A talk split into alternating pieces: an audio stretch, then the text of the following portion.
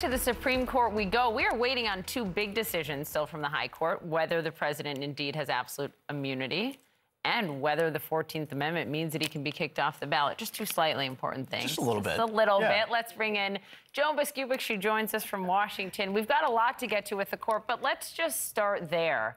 I mean, I suppose we could hear from the court because they have conference today on these soon. Today?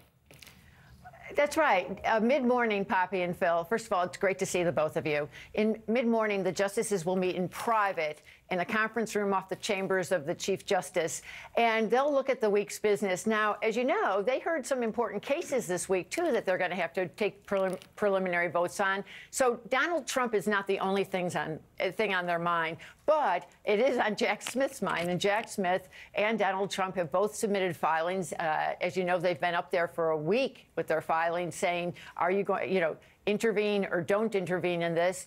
And I think what we could get as soon as this afternoon, but maybe not until early next week, some kind of schedule that says, uh, what kind of timetable the justices would set for filings and oral arguments in the case that would decide whether uh, former President Trump should be immune from criminal prosecution. And the reason this is so important to everyone outside the court, at least right now, and especially Jack Smith, the special counsel representing the United States government, and former President Trump, is that whether the justices intervene will determine whether he is actually tried for conduct related to his protesting the 2020 election before the 2024 mm-hmm. election. Now, one thing I will add the justices could decide just to let stand a ruling by a lower appellate court, the D.C. Circuit, that said whatever uh, protections Donald Trump had when he was president from any kind of criminal prosecution have evaporated now that he's a former president. But I have to say, Poppy and Phil, the Supreme Court tends to like to have the last word on questions of presidential power, and we can see right now they're they're looking to have potentially the last word on their own timetable. Clearly, yeah. I mean, it, just to put my really astute analysis, this is a huge deal for what's going to be happening in the year ahead.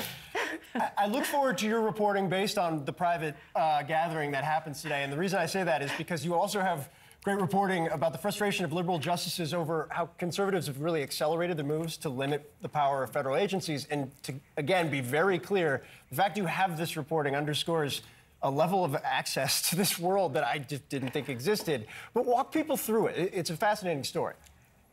Well, you know, here, as we're all watching, you know, these two Donald Trump cases, the Supreme Court is going about its regular business and business that frankly, will really affect a lot of Americans in their daily life.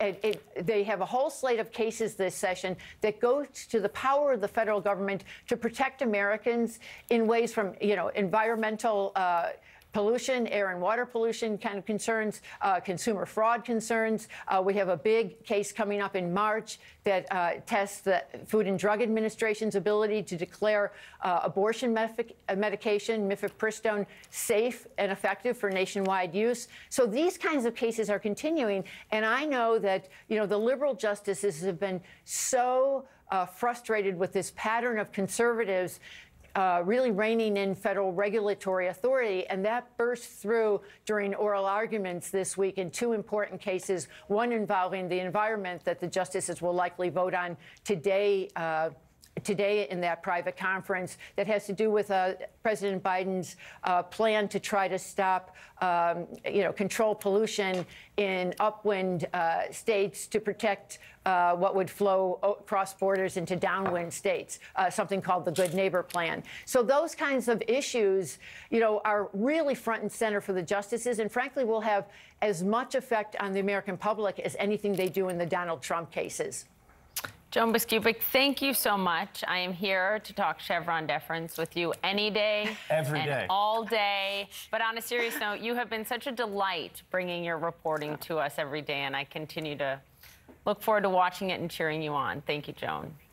Well, thanks. Great to be with both of you. Thank you.